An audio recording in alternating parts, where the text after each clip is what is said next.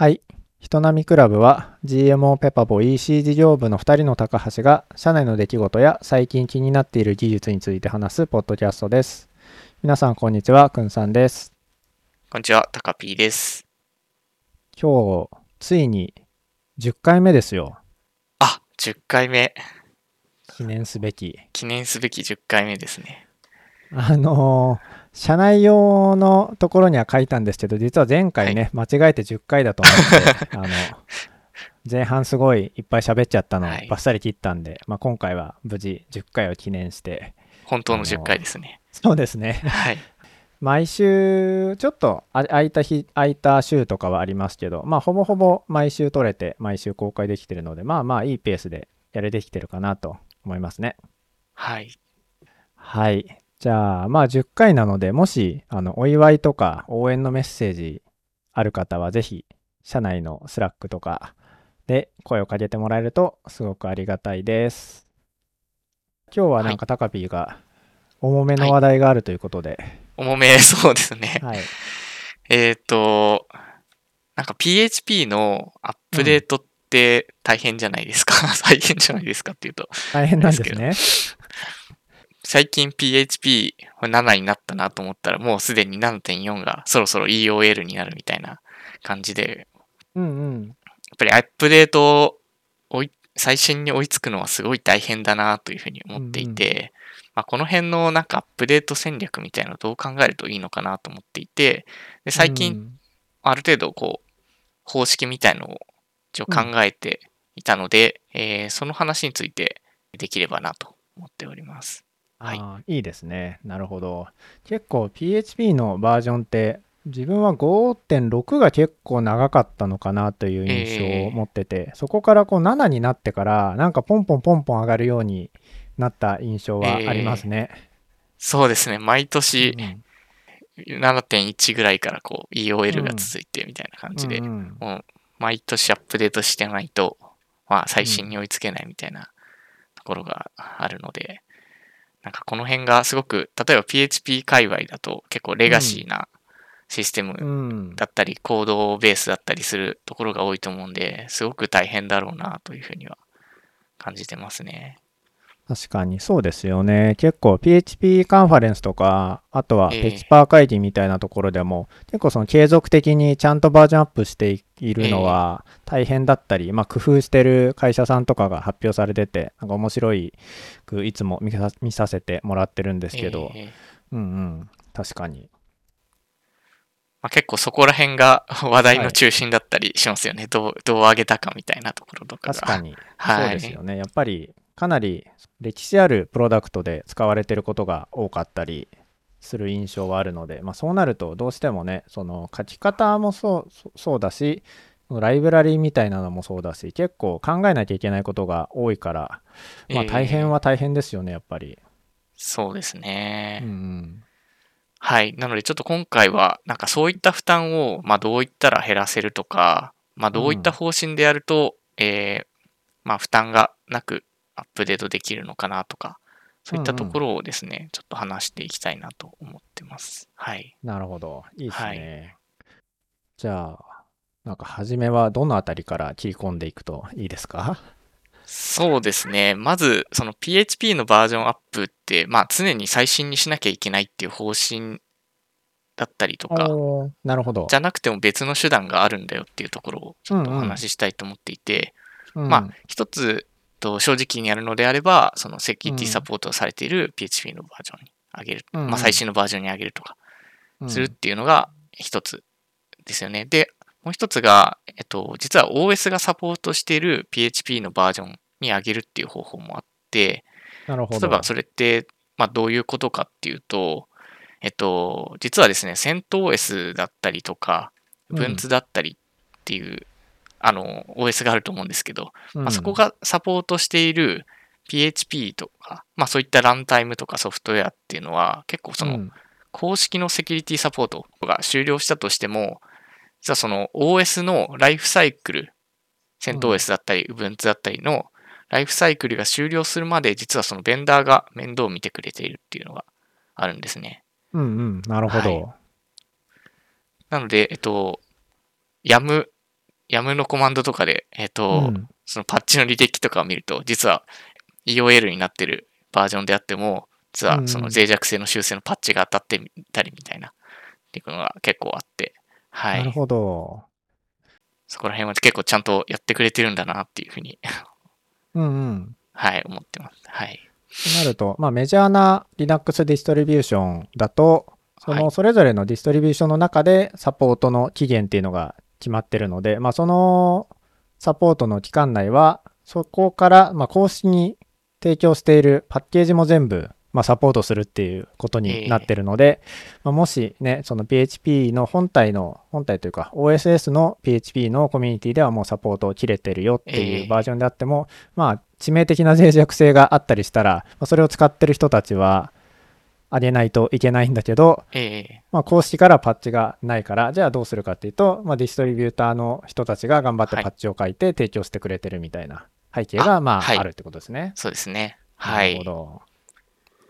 うん、なんかそれをじゃあ使うと、こう、最初に話していた PHP のバージョンアップが楽にな,、はいなるというか、その辺はどういうふうにつながっていくんですか？はい。えっと、まあ、PHP のバージョンアップって、まあ、ある程度計画してやっていかないとダメなところがあって、まあ、長期間に及んだりっていうところがあったりして、まあ、例えば事業部でやらなきゃいけない、その、施策だったりとかっていうところと、まあ、被ったりするんですよね。うん。はい。なので、その EOL が来たとしても、例えばその、えー OS がサポートしているバージョンに合わせるってことで、一旦その期間はしのげるっていうところが、うんうん。すすいません、なんか うまく言えないな。はい。なるほど。はい。なので、えっ、と、PHP の OSS の、えーメンテナンスのスケジュールだと結構頑張って上げていかないと、まあ追いつけないというか、え難しいんだけど、まあ、ディストリビューションのサポートっていうふうに見ると、それよりもちょっと長く、まあ、余裕ーがあるというか、すね。せ安全な PHP を使い続けられるっていえうえ余地があるので、そうなると、まあ、その余裕があった方が、えっ、と、例えば、まあ、喫緊に差し迫ったタスクとか、まあ、はい今年中にどうしてもローンチしないといけない機能みたいなのがあったときに、だけど、こう、セキュリティアップデートとどっちをやるんですかっていうのが結構、まあ、課題になってくるので、まあ、はいそういう時に、まあ、取れる手の一つとして、まあ、ディストリビューションのサポートを使い続けるっていう手を取りたいので、まあ、そういう形でその自分たちが、えー、と例えばビルドして最新の PHP を使うんじゃなくてディストリビューションのパッケージの PHP を使うっていう選択肢がまあはい一つ、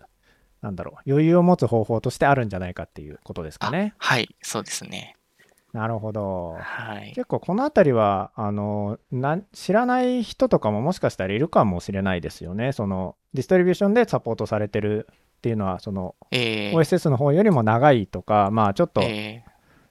えーと余裕があるとかそういうのはなんかね知らないとはい知らないよなと思って、知ら知らないと知そうらないですね。何も言ってないですけど、うん。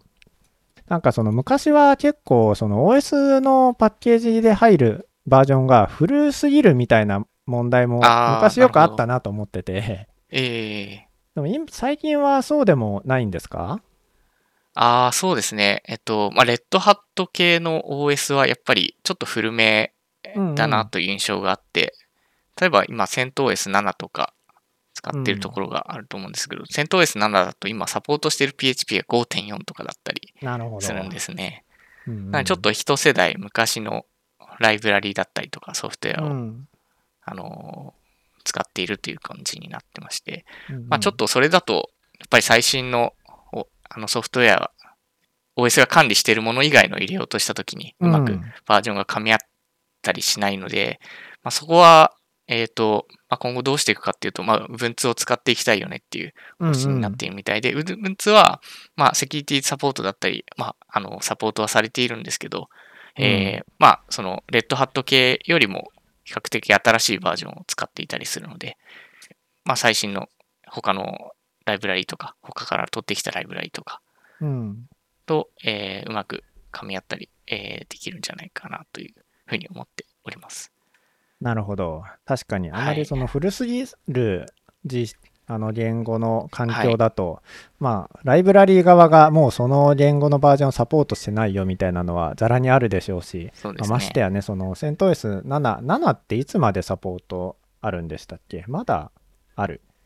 セントス7は2024年ですね。あ6月とかだなるほどったかなと思います。はい。じゃあまだ結構余裕があるけど、まあ、それのベンダーが提供してる PHP を使うと5.4だけど、はい5.4でちゃんと動く PHP の今はい。活発に開発されてるライブラリっていうのが、まあ、本当にどれぐらいあるのかとか、そうですねク。リティカルなものだともう動かなくてどうしようもないみたいなことがまあ起きうる可能性があるっていう感じですよね。はい。なので、ちょっとそのライブラリーとの、まあ、相性だ、うん相性というか、えー、まあ、バランスは取っていかなきゃいけないかなとはうん思っておりうん、ますね。はい。確かに。なるほど。じゃあ先ほどその、じゃあ Ubuntu を使っていこうかっていう話がありましたけど、え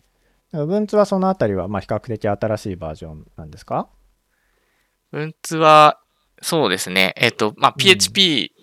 で言うと、一番新しいバージョンに関して、L- LTS の一番新しいバージョンで言うと、8.1を使っているす感じでねですすね。。はい。で、1個前のバージョンでもうん7.4使っているので、まあ、かなり新しいバージョンなんじゃないかなと思ってます。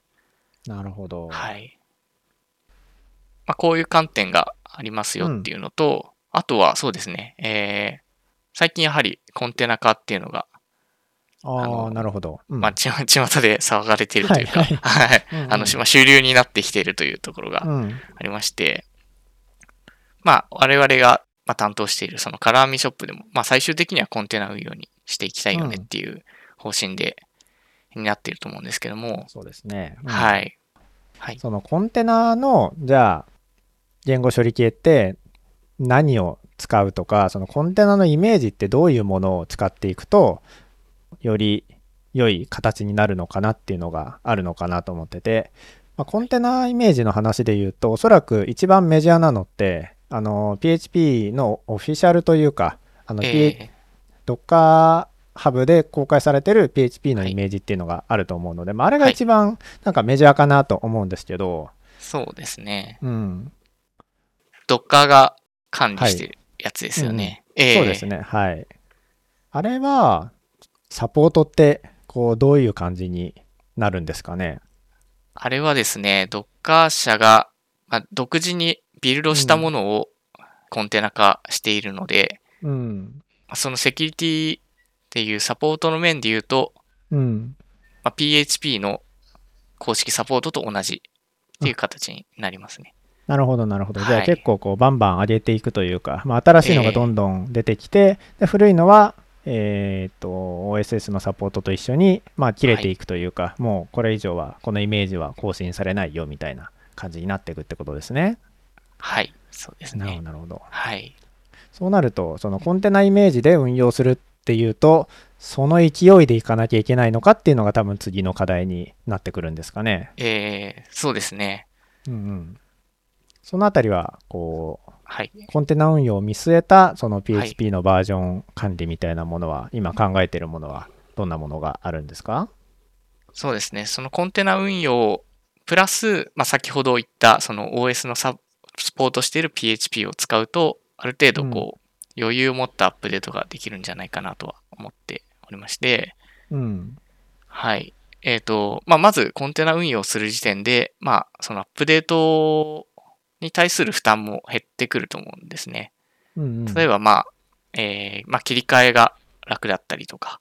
うん、まあ、並行運用が楽だったりみたいなところの恩恵を受けられるので、まあ、まずそこのですね、部分で負担が減るのかなというところと、あとはある程度その OS のサポートしている、えー PHP を使うことで、あの、EOL に追われなくて済むっていうところがあるので、まあ、そういったものを組み合わせながらやっていくといいんじゃないかなと考えております。なるほど、なるほど。はい。まあ、コンテナ化することで、まあ、VM じゃなくなるので、今私たちって、えっ、とまあ、パブリッククラウドも使ってるんですけど、プライベートなクラウド環境もあっはいその VM を、まあ、一応、いくらでも立てられはするんだけれども、まあ、コンテナと比較すると、ちょっと並行稼働とかが面倒っていう問題が、そうですねまあ、ええありますよねと。ではいその上で、とコンテナをうまく使っていくと、まあ、その辺が解決できるでしょうと。はい。でさらには、まあ、コンテナのその Docker Hub の公式の PHP イメージを使うと、まあ、OSS と同じようなサイクルで上げていかないといけなくて、まあ、本来はそうあるべきなんだけど、まあ、そうはそうもなかなかやれないこともあるのでじゃあどうするかっていうと、おそらくは、えーと、Linux の公式のディストリビューションのイメージから自分たちで PHP を入れてそのコンテナを使うみたいなことをイメージしてるって感じですかね。はい、そうですね。はい。なるほど。なかなかそれは、まあ面白いというか、えー、いい戦略のように見えますね。はい。そうですね。なんか、その作戦でこう、はい、課題みたいなものってあるんですか、はい、そうですね。まず一つが、その、Kubernetes 化するにあたって、そもそもそうん、それに対する、まあ、課題だったりとか、まあ、ある程度工数はかかるよねっていうところの、まずその初動部分ですね。がかなり、まあ、大変というのはあるかなと思っております。なるほど。はい。まあ、今、そもそもコンテナ運用に、まあ、適したようなアプリケーションにはなっていない部分があるので、はい、まあ、そこをまずそもそもまあ何をするにしても対応していく必要が、まあ、一つはあるっていうのがありますね、はい、確かに、うん。そうですね。なので、ちょっと第一弾として考えているのが、うん、えっ、ー、と、まず既存の、えー、動いている VM 上に、うん、えー、その PHP、FPM だけコンテナ化して動かすっていう方法は、うん、えー、第一弾としてありなんじゃないかなと思っております。ああ、なるほど。はい、まずは VM の上にその PHP だけが動いてる Docker コンテナというか Docker デーモンがいて、えーはい、単にその VM の前の LB からはそのコンテナのポートにまあ、直接アクセスしてくるみたいなのをするだけで、えー、まずはそのコンテナ化をするっていう目的が達成されるっていう感じですかね。そうですね。はい。ああ、なるほど。それは結構面白いアイデアというか、まあ、なるほどって感じなんですけど、これ、そういうのって、なんか他でやってるところとかあるんですか？あ、そうですね。技術部の方で、えっ、ー、と、なんか、老人形化みたいなプロジェクトがありまして、そっちでやってるのをちょっと参考にさせていただこうかなと思っておりまして、うんうん、はい。社内だと、その、今は開発リソースがちょっとかけられないけど、まあ、運用は長くしていきたいっていうサービスが、えー、まあ、いくつかあったりするので、はい、そういうところでセキュリティのアップデートと,、えー、と運用みたいなところを合わせて考えた時に、まあ、まずは今はその作戦でいこうかっていうのがいくつか動いてるような感じですかね。はいえー、そうですね。なるほど。はい。なんかその社内ではやられてるってことなんですけど、こう、アイデアとしてはなんかすごく一般的な話なので、なんか社外ではやられてるかどうかとか知ってます？そうですね。うん、あほ確かに本来のコンテナ運用としては、確かにそれが割と一般的かなって思うんですけど、ちょっと事例はそこで、そこしか見たことがないですね。うんうん、はい。なるほど。はい。なんかそれを今年はそれを進めていくっていう感じなんですか？そうですね。まず今年、まあそういった、まあ、方法で、えー、うん、やっていきたいなと思いまして、まあ最終的にその完全なコンテナ化、Kubernetes 化するにあったっていうのは第一歩になりますし、うん、まあ長期的な PHP アップデート、まあ毎年終われなくて、うん、えー、済むような施策にもあなってくると思うので、うん、はい。今年はまずその基盤を整えるっていう意味で、やっていこうかなと思っております。なるほど、なるほど。はい。まあ、なんかその、バージョンアップってこう、追われるのは確かに良くないですけど、はい、まあ、上げていった方がいいのは間違いないじゃないですか。そうですね。はい。なので、まあ、そういうコンテナ化とか、あとはその OS の、えー、とベンダーサポートをうまく活用するっていうのは、この自分たちがこう上げたい時に上げるというか、あの今上げるべきと思った時に上げられるような、はい、その柔軟性を持つっていうところを多分目的としてやられてるんだろうなとは思うので、ねはい、まあ、それが狙い通りにはまるとすごくうまくいきそうですよね。そうですね。うんうん、はい。一方でちゃんと上げられるような、うん、アップ継続的にアップデートできるような組織体制は、まあ課題としてあるので、それはまた別途計画をしていきたいなと思っております。そうですよね。結構そのセキュリティだったり、まあバージョンアップも一つのセキュリティの施策の中に入るかなとは思うんですけど、はい、まあ、そういうのとこう売上とか利益を伸ばすような機能開発だったり、まあ、何か新しい仕組みを入れるものっていうのは、まあ、競合するってわけじゃないですけど、まあ、リソースはいつもやりたいことよりは少ないので、まあ、そうなるとええどっちを優先するとか、まあ、どうやったらこう楽にできるかっていうのを、まあ、常に考えなきゃいけない中で、まあ、そういう一つの社内での実績だったり、まあ、はい方法を考えて、まあ、私たちもそれに倣ってやってみましょうっていうのはすごく良いですね。はい。はい。あとはなんか PHP のアップデート周りだと話したいことってありますか？そうですね。今のところはこんな感じで考えてますってことは共有できたので、うんうんだんだん丈夫かなと思います。はい。ちなみに実際バージョンアップをやるのはタカピーがやるんですか？えーっと、私がややりたいな。いいですね。やりたい、やりたいなら何よりですね、ですそれは。はいうん。まあ、その辺のうん、作業とかは割と好きな方なので、うん、うん。はい。まあ、もし積極的にやりたいって方がいれば、うん全然お譲りはするんですけど、なかなかいないかなと思うので、うんはい。確かに。私の方できっとやってしまうと思いますし、まあ、それ、なんていうんですかね。まあ、後継者みたいなのもできれば、うん、うん。育てられると嬉しいなとは思っているので、まあ、誰か一緒にやれる、やりたいって人がいたうんら、お声掛けいただければなと思っております。そうですね。はい結構バージョンアップって、まあいろんな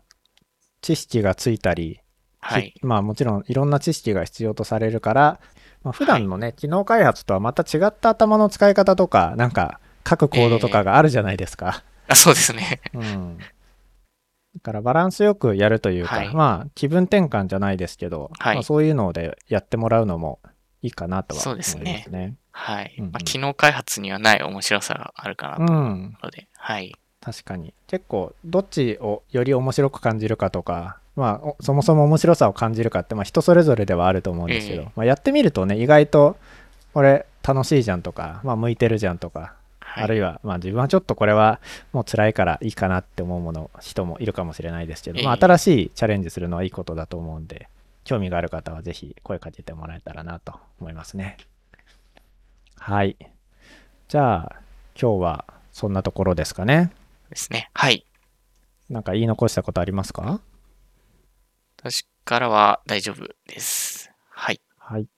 じゃあ、えっ、と、今回第10回は、ま PHP のバージョンアップの戦略みたいなところを、まあ、タカピーが今どう考えてるかっていうのをお話ししていただきました。はい。じゃあ、第10回は以上で終わります。ご視聴ありがとうございました。ありがとうございました。